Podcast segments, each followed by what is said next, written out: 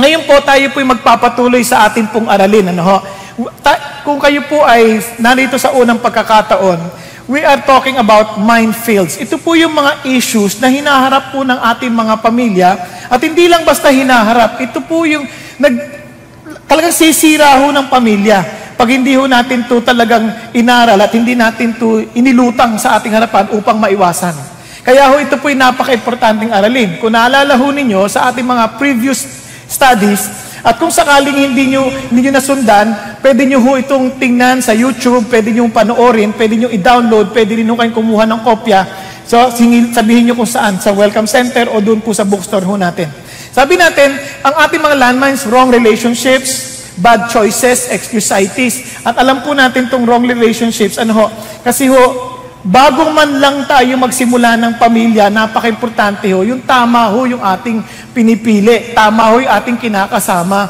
Kasi ho, itong problema ng maraming tao, because they are so hungry for relationships, minsan nagmamadali na ho sila at hindi na ho nila tinatanong ano yung standard ng Diyos. And in fact, they did not even have their own standards para po sa kanilang pagpili. Kaya nga ho, like ko sinasabi sa sarili ko, it's better to be alone than to bring the devil along. Amen po?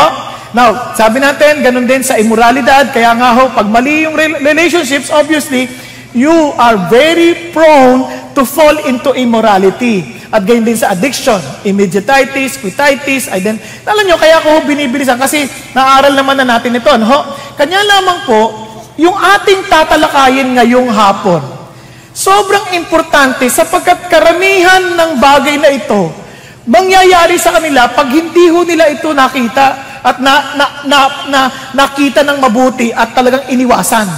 Yan po yung talakayan nating depression. Narinig niyo na po ba yon Depression? Yung salitang depression. Kasi tinan nyo ha, yung iba kaya nag-aasawa ka sobrang depressed, eh bahala na kahit sino na lang. Di ba pagka, na, nakarinig na po ba kayo nun? Pagka nyari, nagpe-pray siya, Panginoon, gusto ko po yung manod, yung blue eyes, tapos yung blondie ang buhok. Doon, dibo niya yon, yung sinabi niya yon. Eh walang nanligaw. Di 24 na siya. Wala pa rin nanligaw. Sabi niya, Lord, di bali na pong hindi na, kahit nga 5'8 na lang, di baling brown lang, eh, kahit black na lang yung buhok, okay na yon. Basta, ano, mahal kayo, di ba? Eh wala pa rin, 35 na.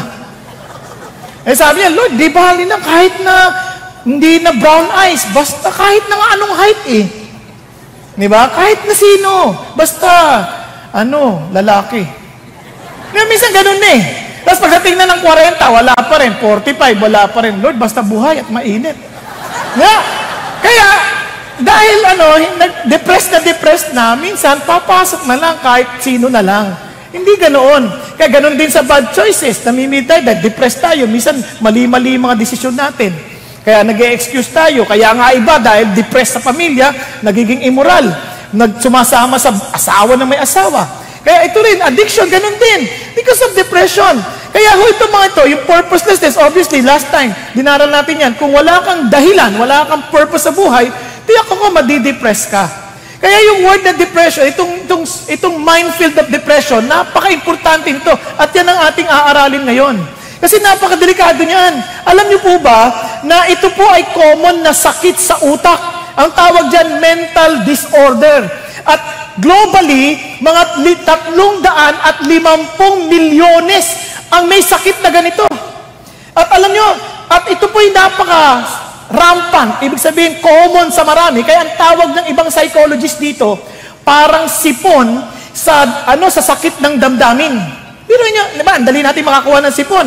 Ibig sabihin, ganun ka-common yung depression, ang dali nating ma makuha, ang dali nating ma malagyan, ma ma ma mabiktima nito. At sabi po nila, sabi na isang psychologist, sa, isa sa bawat sampo na apektuhan ng depression. But alam nyo, sa Pilipinas, magugulat kayo Noong 2016 naglabas sila ng risa, ng ano ng ano ng survey.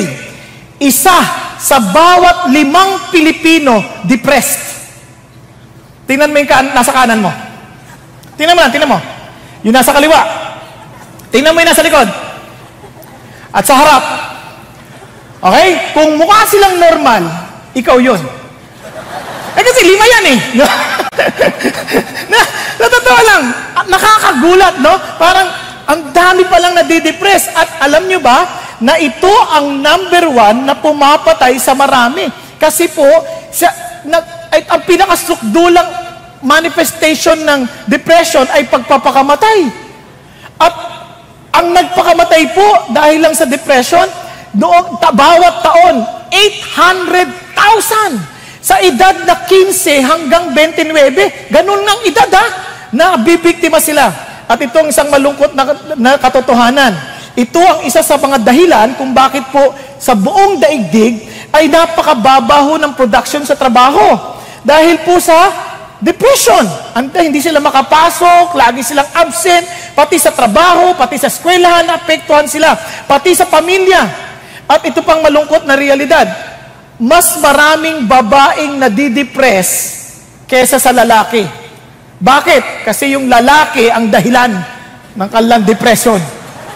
Yan, hindi, ako na, akala niya, nag, eto, kaya nga ho, sabi ho ni, ni Arman Neo Nicolay, sabi niya, depression affects more people in our culture than any other emotional disorder. Sa lahat sa ating kultura, ito ang mga nakaka-apekto ng gusto, sabi niya sa ating kultura. At yung iba ho, isip nila, pag yumaman ako, tiyak ako, hindi na ako madidepress. Pag maganda na buhay ko, hindi na ako madidepress. Kaya iba, pupunta na ibang bansa pa, hindi na madidepress. Magugulat kayo sa Amerika. Itong sabi ng isang psychologist, si Martin Seligman ang, ang mga Amerikano, sa average, di ba? mas maraming depressed, maging sa mga bata. At ito po, wala ho ito, nakakagulat ha, unprecedented. Hindi pa ito nangyari sa psychological misery in a nation. Sobrang lungkot. At unprecedented prosperity and material well-being.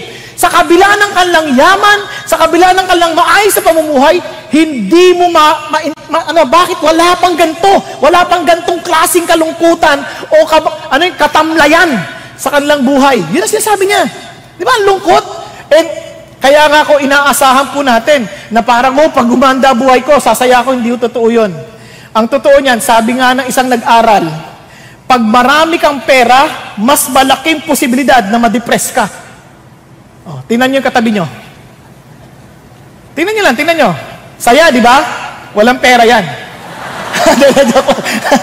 pag, pag mga malungkutin, mapera. Pero yung iba tuloy, nagpakalungkot-lungkot. Kahit na lumungkot ang itsura mo, wala ka pa rin pera. Now, na bakit ko po ito sinasabi? Hindi ko sinasabi, kaya ako tinaaral natin to para, ay kasi depressed kayo. Hindi ho yung issue. Itong mundo na to ay napapalabutan po ng mga taong depressed. Sino sa inyo ang tinanggap yung hamon na mag-share ng gospel or magandang balita sa 33 sa, sa ano, at least 33 tao bago mag-Desembre o bago magtapos ang taon. Sino ho ang ginawa no, nung anniversary? Praise God, napakarami sa inyo. Alam nyo, hindi natin ginagawa yan dahil parang wow, project yan. Hindi ho eh. Ang totoo niyan, dahil po sa ating, dahil sa pagmamahal ho ng Diyos. Kaya kung sakali man lang, iba sa inyo, nag-commit kayo, hindi nyo alam pa paano gagawin, meron ho tayong training ha, baka makalimutan ko lang. Sa September, uh, anong, uh, Ayan, yan, yan. September 13 and 17. 7 o'clock. Kung gusto nyong malaman pa paano gawin. Kasi minsan commit tayo ng commit, hindi naman natin alam gawin, di ba? Huwag kayong mag-alala. Meron ho tayong training. Punta lang ho kayo dito sa multipurpose hall. Pero bago yan, kung mapapansin nyo, kaya natin tinatanggap yung challenge. And ako personally, kaya ako tinatanggap yung challenge na yan. Kasi po, ang maraming tao, depressed. At kailangan nilang sagot. Narinig nyo na kantang People Need the Lord? Na, ito, ito, ito yung lyric ko nun. Every day they pass me by, I can see it in their eyes. Empty people filled with care, headed who knows where. Mga, mga hungkag na damdamin na hindi nila alam saan sila pupunta. And sabi niya, on they go through private pains. Sa, sa, sa labas, sabi niya, living fear to fear, puro takot. Pero sa labas, nakatawa sila. Pero sa loob, iyak sila ng iyak. Narinig niyo na itong kanta na to? Good. Kung hindi niyo pa narinig, meron ho dyan sa YouTube. Hindi ko kakantahin. Kasi ito po napakaganda, sabi niya, people need the Lord. At the end of broken dreams, He is to open it. Pagkabasag na yung kanila, at hindi lang makamtan yung alam mga pangarap, yan na mga bukas na pinto para makilala na si Jesus. No? Now look at this. Ito po napakaganda sa niya. We are called to take His light. Tayo yon. To a world where wrong seems right. What could be too great a cause for sharing life with one who's lost? Through His love, our hearts can feel all the grief they bear. They must hear the words of life. Only we can share. Ang daming tao sa opisina, depressed, tawa sila ng tawa, pero deep within, tuyong-tuyo sila. Empty. Empty ang kalamdamdamin. And they're hoping you and me to tell them the secret on how to overcome this kind of depression. Pero itong malungkot na realidad, paano kung mismo yung Christian ang depressed? Kaya tinan niyo, sabi nga ho ni, ni, ano, ni Martin Lloyd Jones, ang malungkot na Christian, para sa pinakamababa ng sasabihin sa inyo, itong pinakapangit na rekomendasyon para sa Christian faith. Parang kasiraan ito sa pananampalataya ng Kristyanismo. Para sa isang mga taong malungkutin, eh ang problema ng mga Christians, sobrang malungkutin. Naalala ko nga, oh, na, narin, nakwento ko na to sa inyo, naalala nyo, nung dati, kakikikristiyan ko lang, saya, saya ko eh. Narinig ko yung kanta, Shout for joy, sing is, ay naku, napapasayaw ka talaga eh. Talaga, may, talagang, Di ba? Kaya, eh, yung pastor, bigla ba namang hinawakan yung, ano ko, yung kita ko, sabi niya, Do not conform into the standard of this world, but be transformed with the renewing of your mind. Ano sabi niya? Huwag kang makigaya sa kanila. Napasaya-saya na ganyan, pasayaw-sayaw, dapat ikaw ay malungkot. Ha? Ganun pala ang Christian. Kaya siyempre, pastor yun, hindi ako makaimik. Yung daliri ko na lang, Chapo, Joy. Di ba? Hindi, siyempre, eh, ang hirap naman eh. Ang saya-saya ng puso ko. Kasi ang isip nila, pang magbabagong buhay ka na at Christian ka na, malungkot ka na dapat, niya, punta ka sa eskwelahan, o ba't di ka na sumatawa? Magbabagong buhay na ako. Kay Jesus na ako. Di ba, sabta ka sa trabaho, ba, ang lungkot mo, kung seryoso ka, ba, bait-bait mo, anong problema? Wala. Christian na ako. Tinanggap ko si Jesus kahapon. Ang lungkot, hindi ganun ang Kristyanismo. Kaya nga, ang ganyan ang gagawin ng Diablo. Atake niya yan. Kaya sabi ng Bible, ang the devil's one object is to depress God's people. Talagang palulugbukin ka niya. That he can go to the man of the world and say, there are God's people. Do you want to be like that? Gusto mo bang maging katulad nila? Mga lugbok sa buhay? Kawawa. Hindi na naintindihan. Kaya naalala ko, meron ko narinig, sabi niya, dito malulungkot siguro ang mga tao. Hindi sila pwede makipag-inuman. Hindi sila pwede mag, ano man, sugal. Hindi sila, Naku, hindi mo naintindihan. Kaya nga kami hindi nagsusugal. Kaya ka hindi kami umiinom ng kung ano-ano. Kasi sobrang saya na namin para hanapin pa namin yan. Nakuha ninyo? Hindi na maintindihan. Tapos kakanta ka, ang saya-saya. Ba't ang sasaya nila? Kakanta lang sila, ang saya-saya. Anong gusto mong kantahin? O, giliw ko, miss na miss kita, ganon? Di ba? Ang sarap-sarap kantahan ng Diyos. Because siya ay buhay na Diyos at makapangyarihang Diyos. Nagkakaintindihan tayo. Kaya nga po, itong bagay na to, kailangan nating maintindihan. Ito, ano ba sagot ng Diyos? Now, listen to this. Ang depression, literally, ito yung parang dinibigatan ka, parang may pabigat sa iyo, binababa ka. Binababa ka ng gusto. Kaya nga, sa world ng psychology, ito ay mood disorder. Parang paiba-iba yung mood mo. Kaya, sabi sa isang psychological state na to, na yung puso mo, merong may bigat sa puso mo na hindi ka maka-experience ng galak. Kaya yung mga nagsasabi ng depression, sabi niya, feeling na trap sila, trap sila sa, ano, sa dilim at sa kalungkutan at sa kapigatian at kawalan ng pag-asa. Yun ang kanilang pakiramdam. Now, para mas madali natin maintindihan to, sa National Mental Institute o National Institute of Mental Health ng Amerika naglabas ng mga simptomas para malaman mo kung ikaw ay may sakit na ganito o meron kang pinagdadaan ng ganito. wala kang interest sa mga usual activities. Bigla ka na wala lang ng gana. Feeling mo, punong-puno ka ng guilt, wala ka ng kwenta, at wala ka ng pag-asa. Yung iba, tumataba, yung iba naman, pumapayat. Yung iba naman, hindi na makatulog ng maayos. Kaya alam ko kayo hindi, kasi tulog kayo eh. Nakaupo pa lang yan. Kaya alam ko hindi ka depressed. Yung iba naman, yung mood, pabigat ang mood. Parang wala silang gana, ganyan. Iba naman, sobrang sigla. Yung iba naman, alam niyo tong letter G na to, letter G sa English, eh, letter G. Alam niyo to, no? Yung sunod sa letter F. Joke lang. Ito, yung parang ano, parang napaka hilo, parang hilo, ganyan.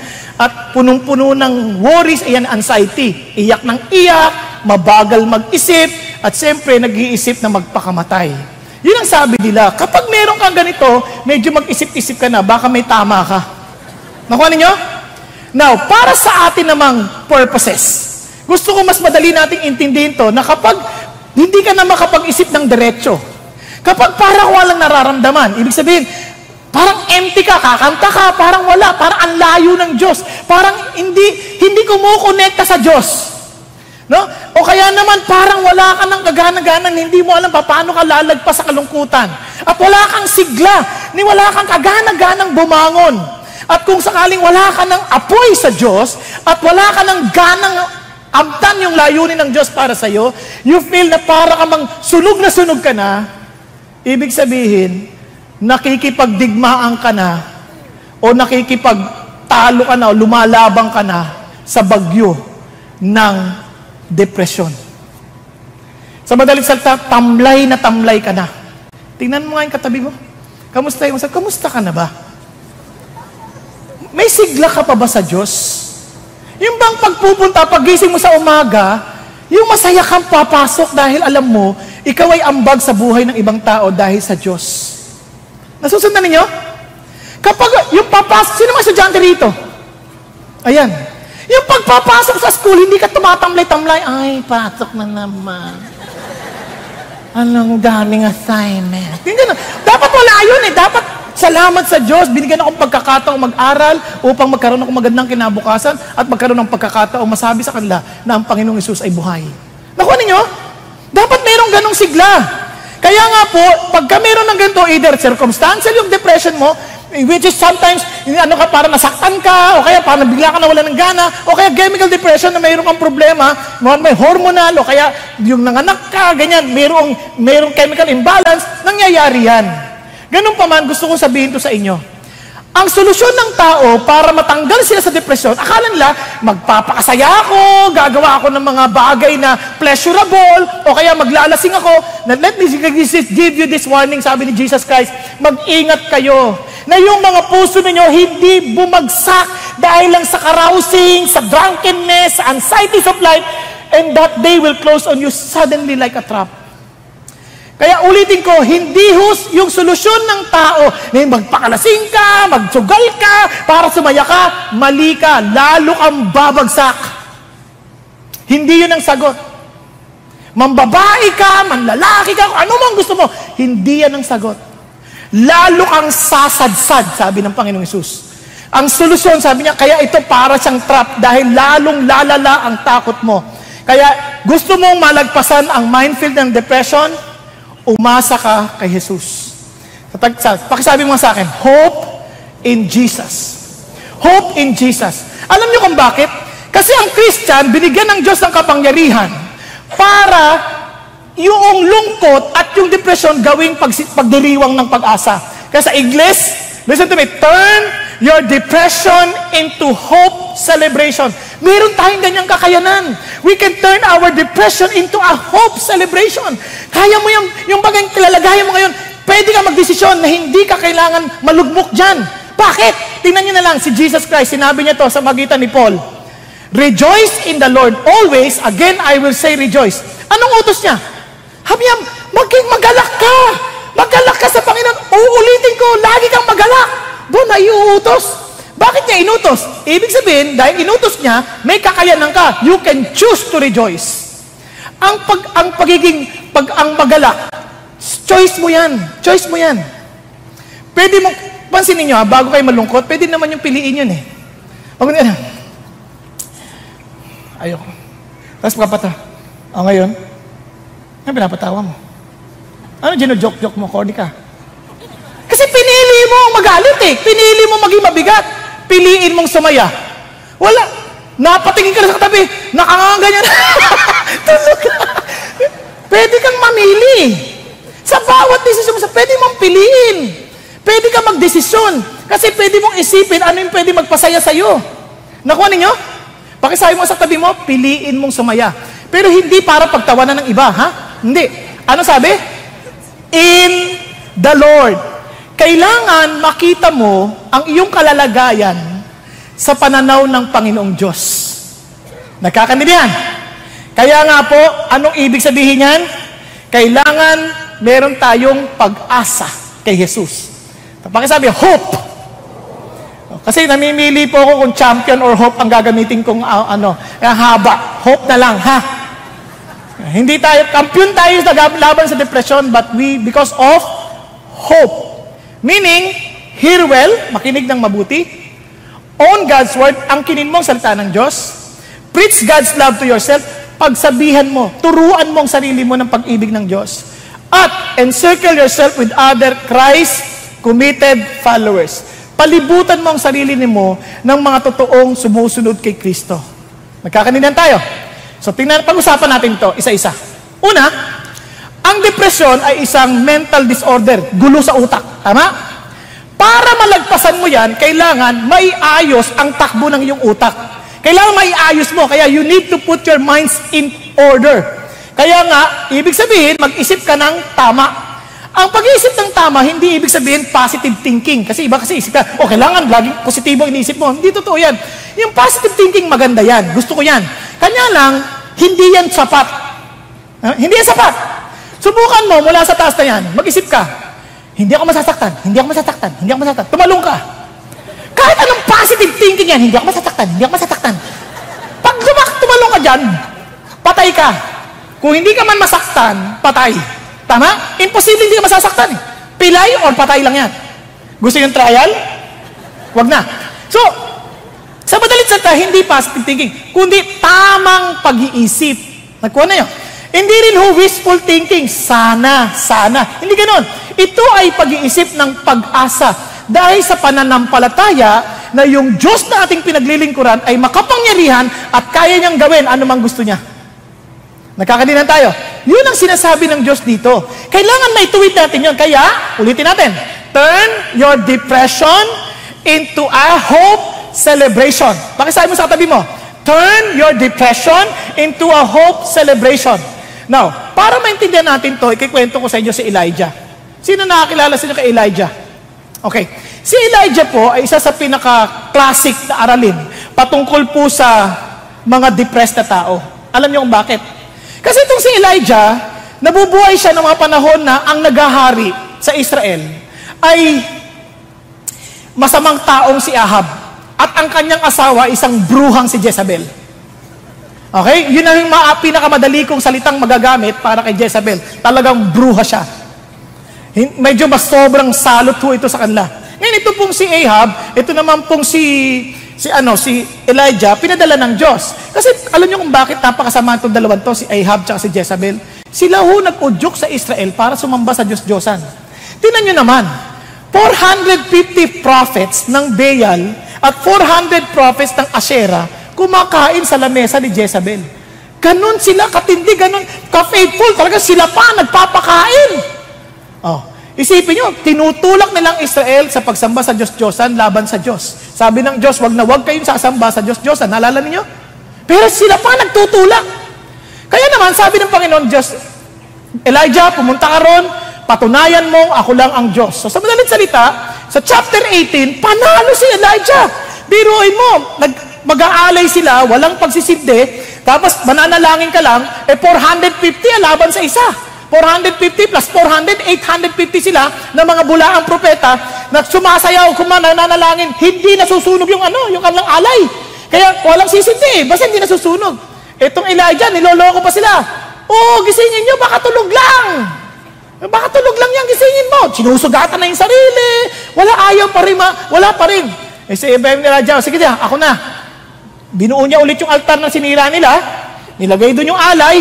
Binuhusan ng tubig. Para talagang ano, kasi naraan, babad sa tubig.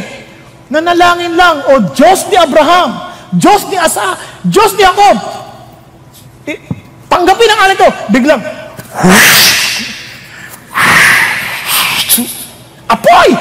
Ah, gabing siglang, biglang tindi ng selebrasyon. Sabi ni Elijah, patayin ang lahat ng mga bula ang propetang yan. Pinagpapatay.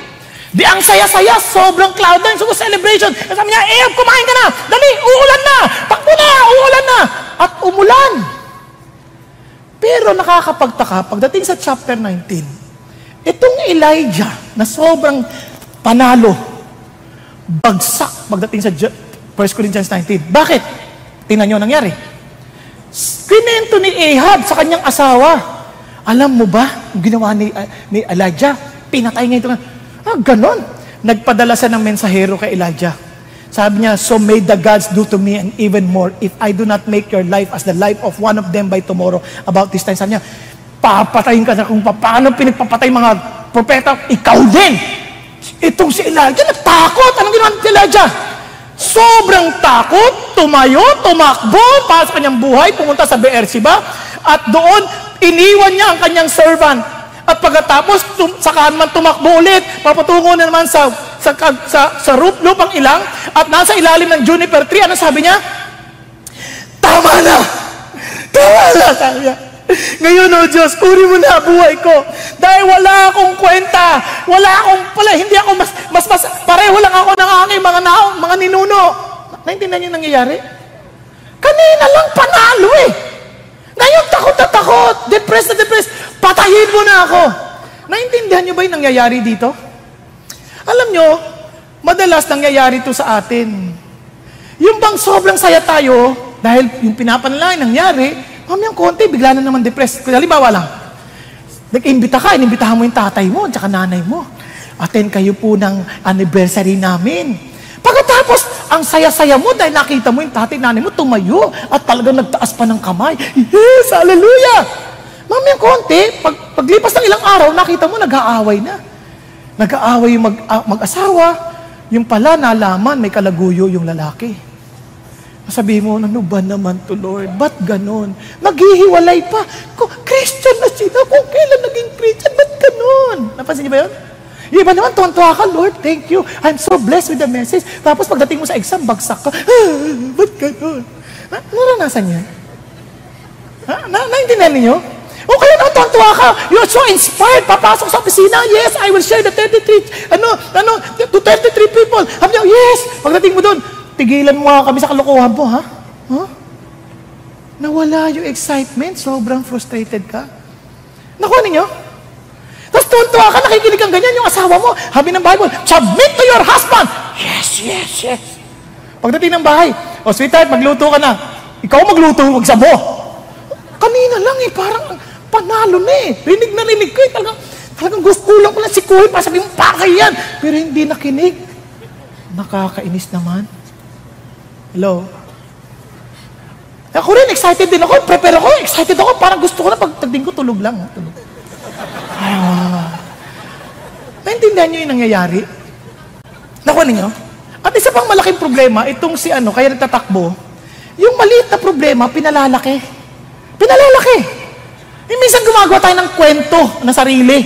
Halimbawa, nakikinig ka lang ng, ng, ng news. No? News, sabi yan, lalaki, Pinasok ang bahay ng, kap- ng kapitbahay. Pinagpapatay silang lahat. Nakikinig ka ng ganyan. Natutulog ka na, biglang kung ano-ano na iniisip mo. Biglang may kumalas ko sa, pa kami papasok na, papasok na. Ha, ayan na siya. May kuma- meron lang gumagalaw na hang. Ayan na siya, ayan na siya. Papatayin na tayo. Kung ano-ano na iniisip natin, hindi ka na makatulog. Ah, naintindihan niyo yun? Eh, kagabi lang yun, tapos kaya dito ka natulog. Di ba? Parang, ah, ang nyari, parang ganyan. Nakukuha ninyo? Yan ang nangyayari dito. Alam niyo, minsan, kaya tayo nadidepress, minsan gumagawa tayo ng kwento na higit pa sa nararapat. Parang panahon ni, ni, ano, ni David, nung, nung kalaban nila ng Israel, si Gulayat, naalala niyo, laki-laki. Takot na takot silang lahat eh. Kasi isip nila, itong Gulayat hindi ito kayang talunin. Pero alam niyo po, pansinin niyo to. Karamihan sa malalaki, may sakit yan. At yung mga may sakit na gigantism, isa sa mga palatandaan, mahina ang paningin. Naintindihan ninyo? Ngayon, papakita ko lang sa inyo, katulad ni, ni, ni, ni Goliath. Takot na takot sila, pero sa totoo si Goliath may problema talaga eh. Tingnan niyo si David. Kumuha siya ng stick. Napansin niya? Stick. Panglaban niya kay Goliath. And chose for himself five stones from the brook. Pero palalabanan mo, stick lang. Ito ang sabi ng Goliath. The Philistine said to David, Am I a dog? Aso ba ako that you come to me with sticks? Ano ba nyo? Sticks? Stick? Sticks? Stick? Ano problema? May problema si Gulayat. Ang tingin niya sa patpati David, madami. ang laki naman problema. Ang totoo lang, siya pa nga mas disadvantage eh. Kasi may problema siya eh. Hindi siya nakakakita na mabuti. Kaya tingnan nyo, hindi niya nailagan yung bato. Gitnang gitna sa pool. Hindi niya alam kung sino ilagan. Ang dami nila. Ang dami ng bato! Naintindihan ninyo? Kasi may problema nga sa paningin. Ngayon, ito importante, pag huwag nyo kakalimutan, mga kapatid. No? Unang-una, kapag tayo may problemang ganyan, matuto kayong makinig. Makinig kayong mabuti. Hear well. Tingnan ninyo ha. Minsan, yung ating nararamdaman, hindi naman masama yun eh, na lumungkot ka sandali. Hindi masama yun. Kapag ikaw ay natakot, sa dahil sa naisip mo, takot ka, normal yan. Ibig sabihin, malusog ang emosyon mo kasi nagtumutugon siya. So ano iniisip mo? Nakuha niyo? Kapag naisip mo masaya, tapos sumaya ka, ibig sabihin healthy ka. Healthy yung emotion mo. Minsan yung emotion na yan, regalo ng Diyos yan para kausapin tayo. For example, pag nararamdaman mo may mabigat sa iyo, bakit mabigat ito? Kausapin, ay, pakinggan mo, bakit mabigat? Baka, ba't ako nanghihina? Baka hindi lang ako nakatulog ng mabuti, baka hindi. Di gawin mo ano nararapat. Kasi sabi ng Bible yun, oh, alam naman natin that we are of the truth and will assure uh, our heart before Him. In whatever our hearts condemn us, you see, God is using our emotion to speak to us. For God is greater than our heart and knows all this. Alam niya. Kaya nga sabi na isang, sabi nga ni Junhan, isang magaling na author, sabi niya, minsan, yung depression, it serves as a warning pagbabala sa atin na mayroong mali. O kaya para to slow us down, para pabagalin tayo. And again, to reveal our weakness and to bring us to Himself para ilapit tayo sa Diyos or to develop trust in Him and begin healing process of damaged emotion as in develop perseverance and maturity, confirm your worth and the value of your life, cause to rely on His resources, increase your compassion and understanding for other people. Sabi Lord, I allow this para maintindihan mo baka may tinuturo ang Diyos. Gayon pa man, gamitin natin, kung rin, nagpe-pray ka, parang wala, wala nangyayari. Eh, saan sabihin mo, Lord, ano ba problema? Bakit nagka, nagkakaganito? Huwag kang makontento. As in, huwag mong hayaan na ganyan ka na lang for the rest of your life. It will never do you good. Nagkakanindihan? To so many of us, we don't even sense the reality of God in our lives. Hindi na pwede, ganun na lang ba yan? O, ganun na siguro ang Christianity. Walang, kahit walang mangyari sa'yo, okay lang. Hindi yan totoo. You need to get serious and listen well. Kapag nararamdaman mo parang hindi, walang sigla sa Kristyanismo ang buhay mo, you get easily distracted while listening to the message, bigla ka na lang nagbabasa, nagpe-Facebook, then there is something wrong. You listen well. Kasi pag hinayaan mo yan, it will destroy you as an individual, it will destroy you as a Christian, it will destroy you as a person. Makinig kang mabuti. Mga bata, I'm telling you this, Magtataka ka, bakit parang wala akong gana? Pag nakikita ko yung mga magulang, parang sigla nila. Because this is not about religion. It is a real spiritual experience, encountering God. But you have to hear well. Listen well. Kaya nga dito, napaka-importante, when Elijah learned that he was afraid, look at what the, his reaction. He arose and ran for his life and went to Beersheba and left his servants there. Then he continued by saying, Lord, nag-isa na ako dito. Then he was honest enough to admit what he was feeling. Sobrang tapat siya, hindi niya tinatanggi, hindi tuyo ako, hindi. Lord, I'm down. I want to die. Alam niyo sa lahat, pasalamat tayo sa Diyos. Bakit? Kasi yung ating Diyos handang makinig sa atin. Hindi kanya huhusgahan. Nyari, Lord, talagang ang dami ko pong duda, hindi ko po maintindihan. Pwede niyo po ba akong gabayan dito? Gusto niyo, pwede niyo ba akong tulungan? Panginoon, parang wala ho, talagang tuyong-tuyo ho ako, eh. hindi kita, hindi kita maintindihan, hindi kita maranasan. Pag nagbabasa akong Bible, wala akong naintindihan eh. Parang puro bula ang nakikita ko. Then be honest to God. Do not allow it to continue na parang okay lang yan, okay lang yan, hindi yan okay. Nagkakaintindihan? So what happened? Tingnan nyo ha? Ang bait ng Diyos sa padala ng anghel. He lay down and slept under a juniper tree, and behold, there was an angel touching him, and he said to him, Arise. Hindi man lang, ano nirereklamo mo, ha? Tumayo ka dyan! Hindi ganoon eh. Bangon ka, bangon ka. Pinagluto pa! Tanya, then he looked, and behold, there was at his head a bread cake baked on hot stone, and a jar of water, so he ate and drank and lay down again. Oops, okay to ah. Pinagluto pa. Pinagluto. Tapos hindi lang pinagluto, pinaka, pinatulog pa ulit. Pagkatapos kumain, tulog na ulit. Ibang magulang, pag nakita yung anak na matutulog, batugang ka talaga, kakaay mo, tulog ka na naman. Ito hindi, hinayaan lang. At inintindi, paano masabi? Dahil mahaba yung lakbayin, sobrang nakakapagod yun. Naintindihan kita. Tulog ka lang, pahinga ka lang. Mabuti pa nga ito, maintindihan ako, hindi masyado eh. Dapat nga, hinahayaan ko lang, tulog lang kayo. Tulog lang, ganun dapat eh. Pero minsan, alam nyo, hindi, wag niyong payagan.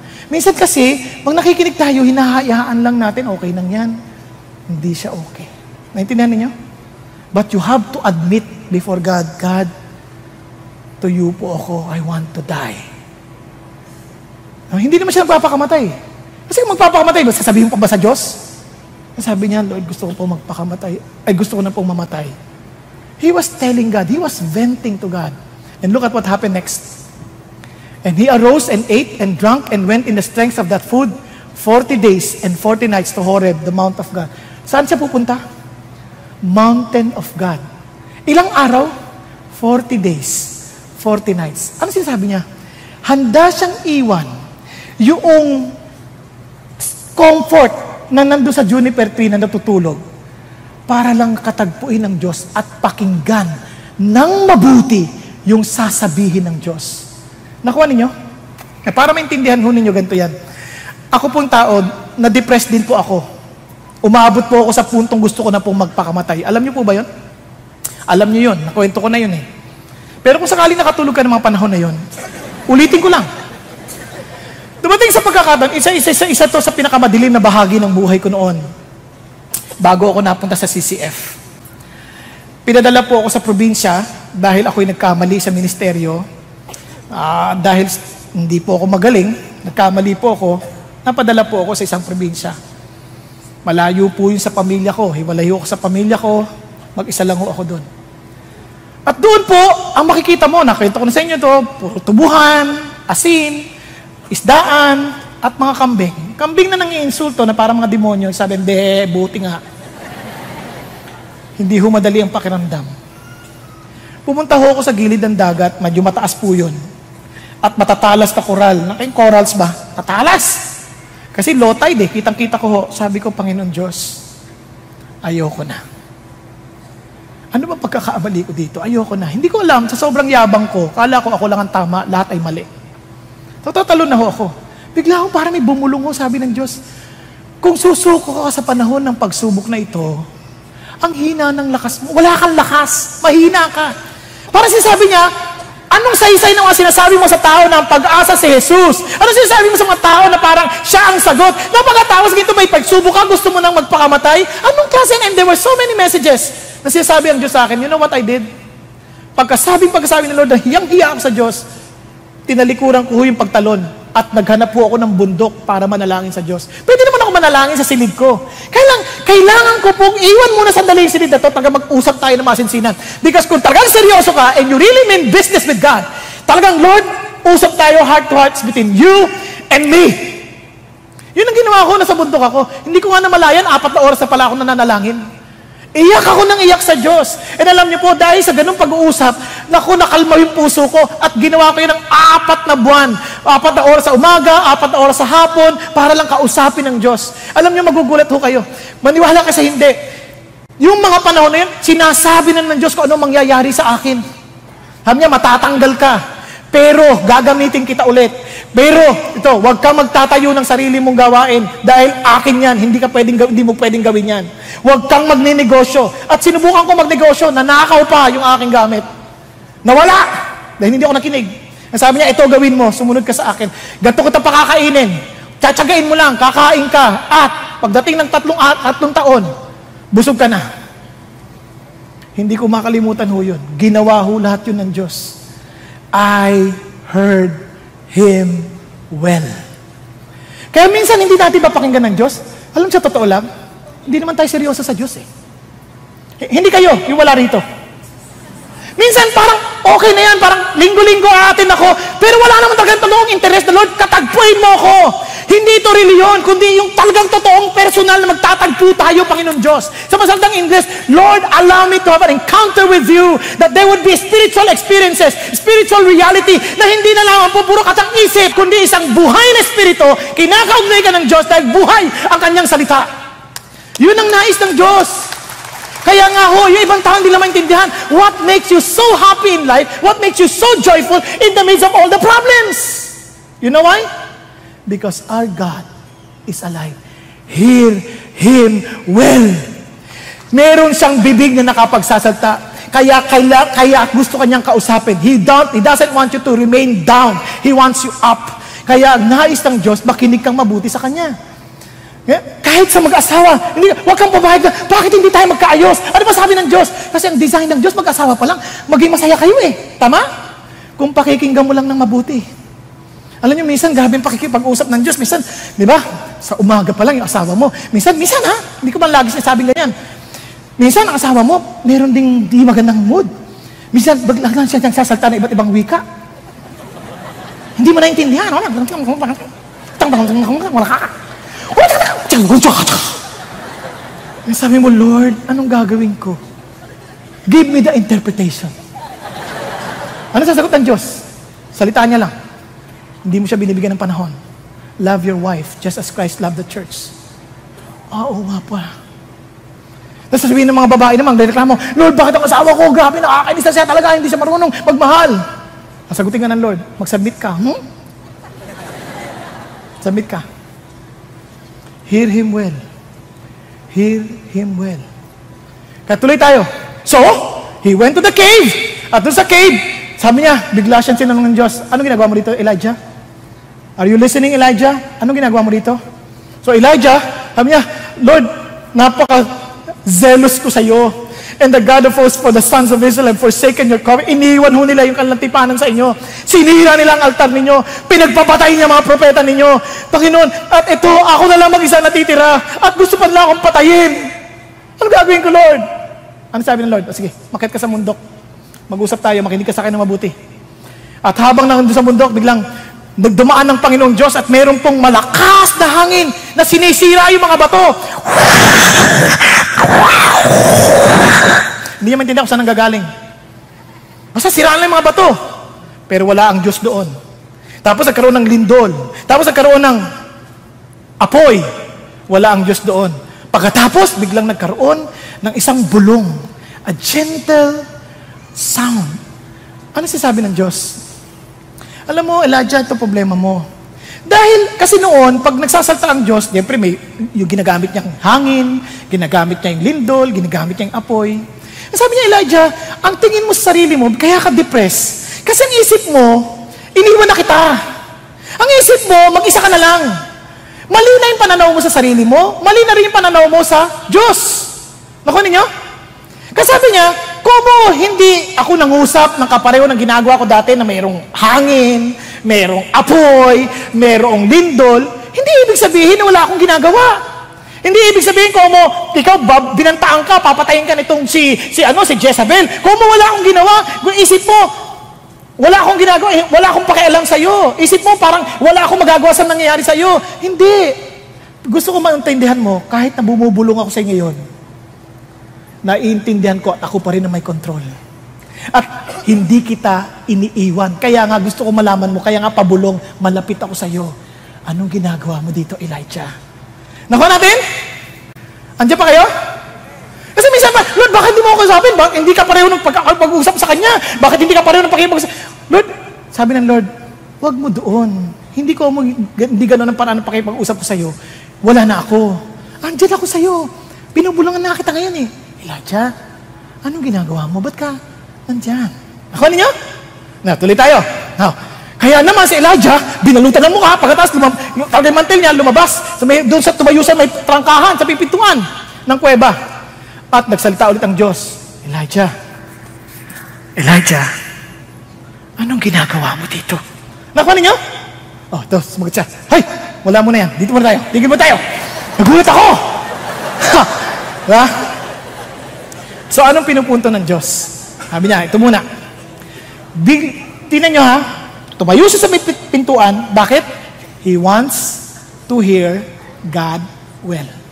Nakita niyo yung ali kanina, Toto? Ang pangalan niya si Michelle Akers. Sobrang sikat po siya noon bilang soccer player. Alam niyo po ba nakagawa siya ng 36 goals sa 26 na laro lamang? At 39 goals sa 26 na laro. Talagang isang record yon sa USA. Ngayon, noong 1991 yan. Ang problema, noong 1993, na-diagnose siya ng isang sakit. Yung sakit niya, napapagod siya, wala pang ginagawa. Ha? Maraming ganun may sakit sa Filipino. wala pang ginagawa, pagod na. Pero ito iba, nahihimatay. Ha? Maglalaba lang, mahihimatay. Hindi makakabangon ng dalawang, tatlong araw, apat na araw. Grabe, no? Kaya, anong gagawin mo? Obviously, ikaw ay sikat na sikat, eh, bigla kang parang walang magawa, na depressed. Alam mo ginawa niya? Umakyat ng bundok. Nakipag-usap sa Diyos ng masinsinan. Nung nakipag-usap sa Diyos, bigla ho niyang narinig sa Diyos, sabi niya, ikaw ay, yung talento mo, yung galing mo, yung kasikatan mo, gamitin mo para ipatotoo na ako'y buhay na Diyos. Sobrang sigla niya. Alam niyo ginawa? Naglaro ulit. Para, pagkatapos ng laro, habang lahat po ay nakikipag-usap sa mga mag-anak, siya po naka, naka-ice, binabalutan ng ice, naka-IV para makabangon ulit. Pangklase. At dahil dyan, siya po ay binigyan ng gantimpala na maging, ano, as in, babasahin ko po ng mabuti para po eksakto, eksakto. Dahil doon, noong 1999, nakatanggap po siya ng award. He was considered Women's World Cup All-Star Team and US Soccer Chevrolet Female Athlete of the Year for the third time. Kaya ho, nung siya po ay nag, nag-retire, ang kanya pong career goals, ay yung kanya pong na, na, nakuha, yung napasok sa ano, 100, siya lang, isa sa, sa, sa pinaka mahusay na manlalaro. Alam niyo kung bakit? Dahil itong si Michelle Akers, bagamat pagod na pagod, dahil nakakapagod ang larong soccer, may sakit ka pa. Hindi siya napagod. Makinig sinasa sinasabi ng Diyos at sundin ang buhay na binibigay ng Diyos para sa Kanya. Nakuha ninyo? Ang tanong, nakikinig ka ba ng mabuti? Now, gusto ko sabihin ito sa inyo. Huwag kang makinig lang sa Diyos dahil nakaapak ka na ng mina ng depresyon.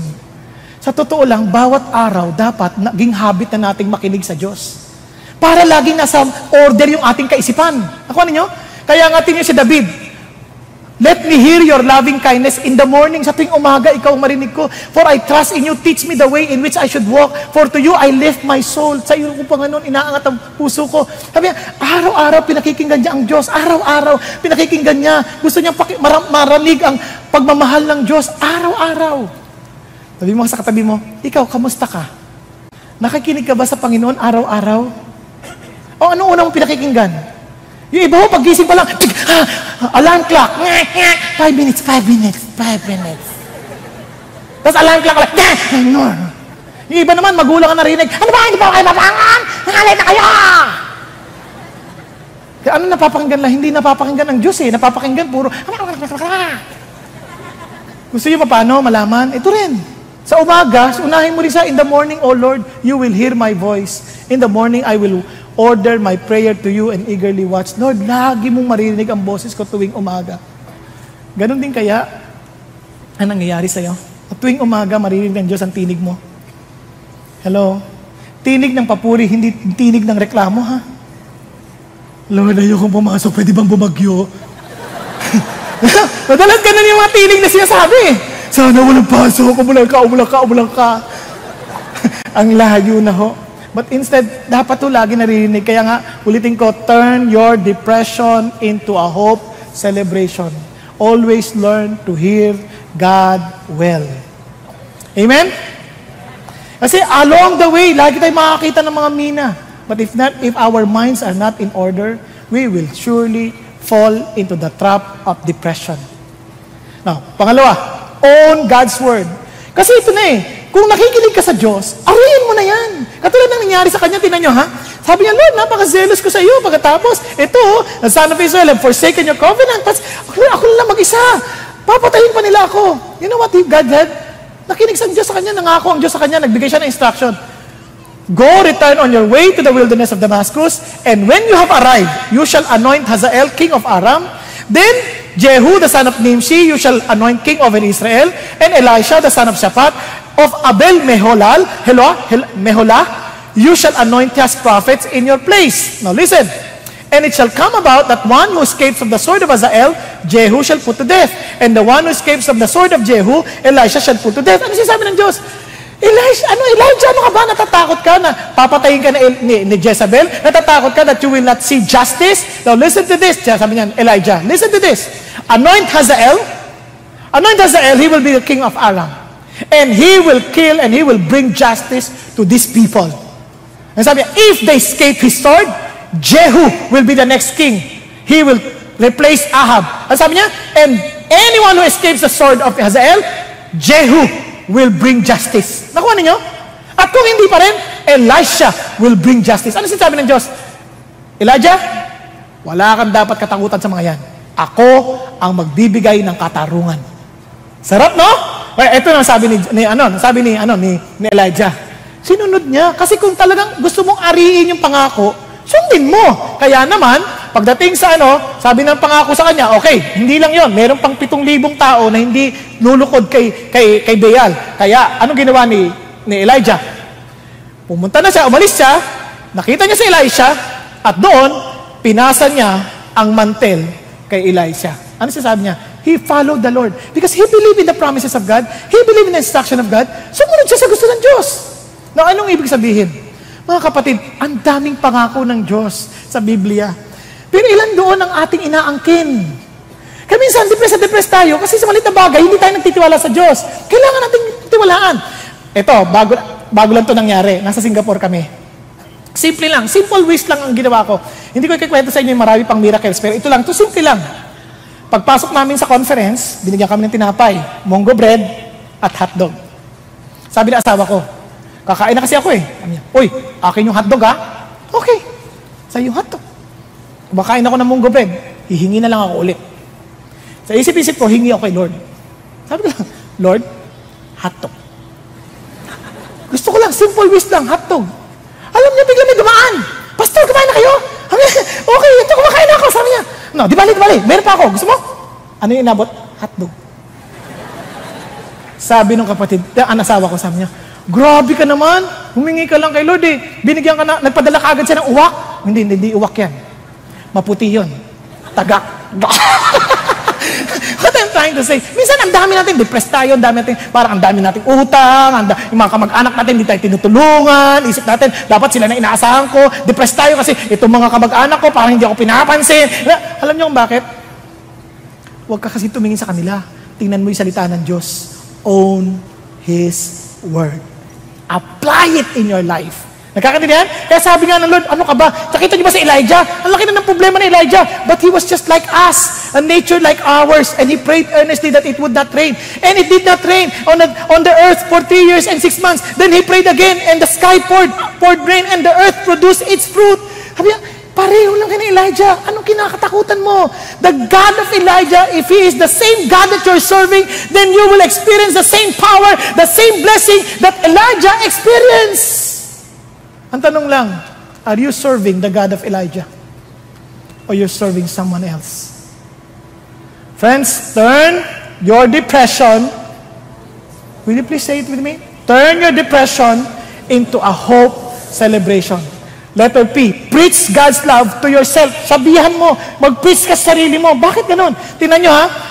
Na, na, na, basahin na natin, paulit-ulit siya sabi niya, I'm zealous for the Lord, the God of hosts, the Son of Israel, have forsaken your covenant. Torn down your altars, killed your prophets with the sword, and I alone am left, and they seek my life to take it away. Ano napansin nyo?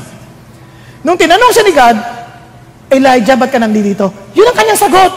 Alam nyo kung ilang, ta- ilang araw nang lumipas, yung pa rin ang taglay-taglay niya sa kanyang isip? Tinan nyo, sinabi niya na yan, pero 40 days and 40 nights nang lumipas. Ibig sabihin, he was always preaching upon himself. Kawawa naman ako, ako na lang mag-isa. Diba? Pinira nila yung, ano, pinatay nila yung mga propeta, sinira nila yung kalang covenant sa Diyos. Yan lang ang lagi niya sinasabi because out of the abundance of the heart, the mouth speaks. Meaning, ito'y lagi niyang nilalaman sa kanyang puso. Nakuha? Naintindihan natin? Ngayon, sabi ng Lord, alam mo, dapat maintindihan ninyo, wag mo, piliin mo naman yung nilalagay mo sa puso mo. Kung nilimbawa nito, Why are you despair, O my soul? And why have you become disturbed within me? Hope in God for Israel. Again, praise it. For the help of His presence. Ano sinasabi, ni, sinasabi ng samis na ito, anak ni Cora? Sabi niya, Huy, hala, ba't ka pa nalulungkot? Ba't ka pa lugmok? Nako, huwag kang malugmok. Umasa ka sa Diyos. Marami kang bagay na ipagpapapuri sa Kanya. Ah, napansin niya? Ano sinasabi natin sa sarili natin? Alam nyo, isang paraan para kausapin ng sarili. Minsan, sina- nire-recite natin yung verse, tama? Minsan, inaawitan natin ang ating sarili. Sabihan mo, kantahan mo yung sarili mo. Diba, kung ano-ano kinakanta natin. Kailangan kita. Di ba? Puro kalungkutan yung kinakanta natin. Bakit hindi man natin kantahin yung talagang nagbibigay kalakasan sa ating mga puso? Nakuha ninyo? Kaya, tinan nyo, it, it, paulit-ulit ang ginagawa yan. Kausapin mo yung sarili mo. Pero pag siyempre, pag kakausapin sarili mo, huwag malakas ha. Kasi baka marinig ng katabi mo, ano, sino kausap ito? Mukhang may tama to ha. Medyo, pero Huwag mong kausap. At kausapin mo sabi mo, ano ka ba? Magtiwala ka nga kay God. Magtiwala ka nga. Kasi minsan yung emotion natin nag-overwhelm eh. Kaya parang sa sobrang, tiwala ka nga, huwag kang matakot. Ano ka ba? Buhay ang Diyos, buhay ang Diyos. Nakuha ninyo? No, tingnan nyo ha. Kaya inulit-ulit na yan. Hanggang Psalm 43, inulit-ulit na yan. Now listen. Isipin mo kung lugbog, naglugbog ka na, questioning, Lord, mahal mo ba ako? Lord, ah, andyan ka pa ba? Lord, baka hindi mo na ako tanggapin bilang anak mo. And you would feel yourself and you will preach to yourself. Tapos kakantahin mo itong kanta na to para ma-feel ka. Ano sabi? What a beautiful name it is. Nothing compares to this. What a beautiful name it is. The name of Jesus. And then pag marinig mo, you did not want heaven without us. So Jesus, you brought heaven down. My sin was great, but your love was greater. What could separate us now? Di ba ang sarap? Parang wow, what an encouragement. Di ba? Habang down na down ka na, Lord, ano po? Tapos bigla mo kakantayin, The Lord is my shepherd, I shall not want. Nakuha niyo ibig sabihin? You preach to yourself. May down na down yung anak ko, di ako ginagalang. Relax. Your God knows everything. Nakuha? Trust in the Lord. Okay po ba yan? You preach to yourself, you preach God's love to yourself. And finally, ka turn depress- your depression into a hope celebration. Finally, encircle yourself with other Christ-committed followers. Nagkakanilan tayo. Bakit kailangan to? Tinan niyo po ang reklamo ni ni ano ni Elijah. I alone am left. Alam niyo ba isang blessing natin when God saved us? God gave us a church. God made us part of the body of Jesus. Nagkakanindihan? Para maintindihan natin, we are not here, we are not alone. Alam nyo, si Elijah, may pagka-lone ranger ito eh. May pagka-loner si Elijah. Napasi, iniwan niya yung servant niya. Sinabi na sa kanya ni Obadiah, he had hundred other prophets. Hide, ano, he was hiding hundred other prophets in a cave. Hindi niya iniintindi. He was just always thinking that he was alone. Sabi ng Lord, may Elisha, anoint him. Hindi niya naiisip na meron pala. And in fact, si Elisha, ang dami-daming kasama. Tama? Minsan, kaya tayo nadidepress kasi akala natin tayo lang ang mag-isa. Kapatid, walang Lone Ranger Christian. Hindi pa pwedeng kami lang ang tamang church. Hindi ganoon. We have so many brethren out there. Pagpunta mo sa States, ito lang ang nakita ko. Nasa, nasa ano po ako sa Toronto. Toronto. Para maintindihan nyo lang. Naglalakad ako ganyan. Kasama ko asawa ko, papunta ho kami sa Saskatchewan. May nakita akong Pilipino. Nginitian ko. Hindi ako nginitian. Yung Pilipino. Siguro, Nakatitig ng ganyan. Eh ako naman, sige, hindi niya ako pinansin. okay lang. Tuloy lang. Eh kaming dalawa naghahanap ng makakain. Sa totoo lang, wala kaming mabili. Dahil una, nagtitipid din ako. Maingat na maingat ako sa bibiling ko. Kaya iniisip ko, bibiling ko lang maliliit na bagay lang. Mamaya, sumunod yung mama. Sumunod. Hindi taga CCF ha. Sumunod. Kamusta po kayo? Mabuti naman. Upo muna ho kayo doon sa lamesa. Eh, bakit? Niya, Nanonood po ako sa inyo. Ah, ganun ba? Sige, doon muna ho kayo. Usap po tayo. Aba, pag badating, daming dalang pagkain. Dalawang buong ganyan, oh. Patay! Patay tayo nito. Sabi ko, dami! Hindi mo maubos ang isa. Nako, sabi ko, tinan mo naman ang kapatid natin sa Panginoon Diyos. Kahit saan ka magpunta, your brothers in the Lord will encourage you. Di ba minsan nakikilala mo lang, ah, Christian ka, saan church ka? Grabe, nakakatawa. Nagkakalala na kayo, tama?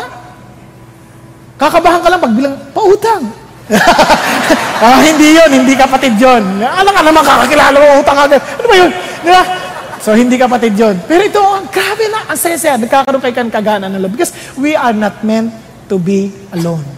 Friends, that is the reason why God says, let us consider how to stimulate one another to love and good deeds. Not forsaking our own assembling together, as is the habit of some. If you are down, you see our D group leader, sometimes we feel, we feel down. Huwag kang lumayo. Lalo kang ang dumating doon. Because you need encouragement. Tama?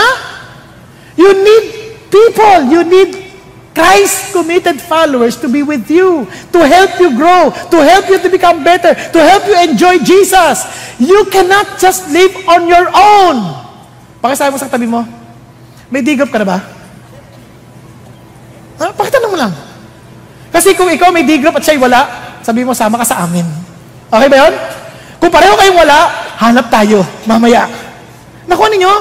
Kasi it helps us. Yun ang tawag ng Diyos sa atin. He wants us to learn to walk with other Christians. Not just Christians, Christ-committed followers. Kasi ang daming Christian ngayon, wala na, hindi na sinusundan si Jesus. They're just thinking of what they can, how can they become better materially, pero hindi si Jesus. Nagkakadinan tayo? You follow Jesus. Kasi siya nagpo-provide sa atin, hindi yung iniisip nating paraan. Because our God is real. Nagkakaintindihan? So para lalo natin maintindihan ito, pakinggan po natin isang kapatid to testify how the Lord delivered him from depression because of brethren who lifted him up. Okay? Ito po si Alvin Calora. Good afternoon, everyone. My name is Alvin Calora. I'm 25 years old, a teacher and a volunteer of Rescue Kabataan. I was an innocent grade schooler until an older boy classmate molested me inside our school. It opened my heart to a different kind of curiosity and desire inside me. Few years later, I found myself doing to a playmate the same thing my classmate did to me back then. As I grow older, my parents would catch me having adult magazines and X-rated DVDs inside my school bag. I was embarrassed at first, but eventually thought that it was just a normal thing to do since many of my friends are doing it, and so it's just a part of growing up as a man. I also had several relationships in which physical intimacy became the priority. In 2008, my aunt invited me to the community church they were attending, and good news of salvation was shared to me, and I accepted Jesus Christ as my Lord and Savior. I became a youth leader at the church, but eventually had a relationship with one of my church mates. We ended up doing immoral things. I realized that I never really gave up my life to Christ because we were serving at church on Sundays, but on weekdays, we were serving our own selfish and lustful desires. Even though no one knows what we were doing, the guilt was unbearable. I became depressed to the point of leaving my girlfriend and church without saying a word to them. I isolated myself and talked to no one in our church, not even to my family and friends. I blamed myself for what happened in my life, and without guidance, I started pursuing wrong kinds of relationship again. My life became worse. I live a life of self-centeredness for two years, but I never stopped going to different churches. I'm doing the things that I think would satisfy me, but all those years I just felt more and more empty. In 2014, while browsing through Facebook, I read a post of the Rescue Kabataan or RK that they were visiting some schools. I remember the testimony of Abigail Mesa, one of the RK leaders in a seminar, and it immediately brought a desire in me to share her life testimony to my student and what Jesus Christ had done in her life. I sent a request to have an RK session in our school, and it was granted. But at that time, I was still focused on myself that I still pursued the desires rooted in my heart. I got into a relationship again and I eventually got my girlfriend pregnant. But we decided to abort the baby. I was so devastated with what we had done. I became angry and disgusted at myself. And even though I firmly believe that it's just God who has the right to take away the life He has given, it entered my mind to pull the steering wheel while, while I was driving and just die on the spot. Fortunately, God did not allow that to happen. At home, I locked myself in the comfort room. I knelt down and cried for hours, desperately asking God if I really have a purpose because I felt hopeless and useless. I asked Him to take my life if I will just keep on failing Him. But God answered me through a Bible verse. He led me to David's prayer on Psalm 51, verse 10 to 13. It says, Create in me a clean heart, O God, and renew a right spirit within me. Cast me not away from your presence, and take not your Holy Spirit from me. Restore to me the joy of your salvation, and uphold me with a willing spirit. Then I will teach transgressors your ways, and sinners will return to you. I will not forget that moment I asked for forgiveness, and for him to create in me a new and clean heart. He also revealed to me that he can still use me to teach his ways to sinners like me and to minister to my students. As RK sessions continue in our school, the, the transformation in the students had a great impact on me, and it always reminded me of the Lord's redemptive love. I began attending CCF worship services and D group where I am being dis- discipled and mentored. God is continually restoring me as I participate in the glorious hope in CCF Alabang. I also continued to volunteer on RK. It is my privilege to disciple students and to see God working in their lives. Some of them told me that they stopped smoking and cursing. Some of them found the healing from abuses they experienced and forgive their abuser. Some of them joyfully share with me the improvements in their grades. I thank the Lord Jesus Christ for rescuing me and for showing me that His love can restore our life back into order. And yes, whatever past we may have, God can still use us if we are going to surrender Him our life. I am Alvin Calora, rescued by God and have found hope in Him. To God be all the glo- glory and praises. Praise God, praise God. praise the Lord, praise the Lord. Napansin niyo po ba yung pinagdadaanan niya? He cried out to the Lord, he heard God's message, he owned the message, he began to preach about himself, reminding himself about the redemptive love of Jesus. Anong pansin niya? And he, he allowed himself to be encircled with Christ-committed followers. Kaya dito po si Patrick, siya po ang nag-aalaga kay, kay Alvin, at ito mga kasama din po niya. At ito naman, inaalagaan ni Alvin. Tama? Ano ang pangalan mo? Nekper po. Ha? Nekper. Kakaiba ha? So, ang blessed ng Panginoon Diyos. Diba? Blessed tayo sa Panginoon Diyos kasi binigyan tayo ng mga kapatid to protect us. Can we pray for them? Panginoon Diyos, maraming salamat po kay Alvin. Salamat, Panginoon, sa buhay niya. Salamat kay Patrick. Salamat sa mga kasama nila aming Panginoon Diyos. Thank you, Lord Jesus, for how you have redeemed him, how you have saved him, how you have allowed him, Father God, to be usable again for your kingdom. And I pray, Lord Jesus, to protect him, protect every one of them, O God, from the attacks of the evil one. Allow them, allow them, Father God, to be filled with joy that comes from you, to be a living testimony of your reality, Father God, to other people. Again, thank you, God, but thank you, Lord, for using them for your glory. Thank you, Lord. In Jesus' name we pray. Amen. Amen. Praise God. Praise God. Kaya nga po, I encourage you rin po, ito pong rescue kabataan na ito, binigay sa atin to ng Diyos. Can you imagine? God allowed us to enter to different schools. So we are looking for volunteers. Yung mga volunteers po na pwede po maging small group facilitator sa rescue kabataan schools. At magkaroon po tayo ng mga, makapag-share tayo ng gospel sa mga estudyante. At kung gusto niyo pa malaman ano pang pwede niyo maiambag, just go to the rescue kabataan booth outside. Now, before I end, ito pong napaka-importante. Before, ito po ang sample na pwede ho tayong ma-deliver sa ating depression. Now, listen to this. Ito ang challenge ng Diyos sa atin. God wants us to fix our eyes on Jesus. Dahil nga we have to hope in Jesus, to fix our eyes on Jesus, the author, and look at the words, perfecter of faith, who for the joy set before him endured the cross, despising the shame, and has not down uh, and has sat down at the right hand of the of the throne of God. For consider him was endured such hostility by sinners against himself. Listen to the word, so that you will not grow weary and lose heart. God doesn't want you to remain, want you to be down. Ayaw niya kayong, gusto niya, ma-perfect yung faith na yan. He wants us to be lifted up. But how? You fix your eyes on Jesus. Hear Him well. Own His promises and His words and instruction. As in, preach to yourself about His love. And allow what? to be encircled with Christ-committed followers. So you can turn your depression into a hope celebration. Nagkakaintindihan po. Tayo pong lahat ay yumuko at pumikit sandali. Thank you, Jesus. Kapatid, di kita kilala. Di ko alam pinagdadaanan mo sa buhay. But God wants you to be honest enough to admit what you are going through in life. Friends, ayaw ng Diyos na parang routine lang ang buhay mo. Na mayroong bumabatak sa iyo, na hinahatak mo yung paa mo para lang gawin ang mga kalooban ng Diyos, para lang sumunod sa kanyang kagustuhan, para lang basahin ang kanyang salita, para lang manalangin.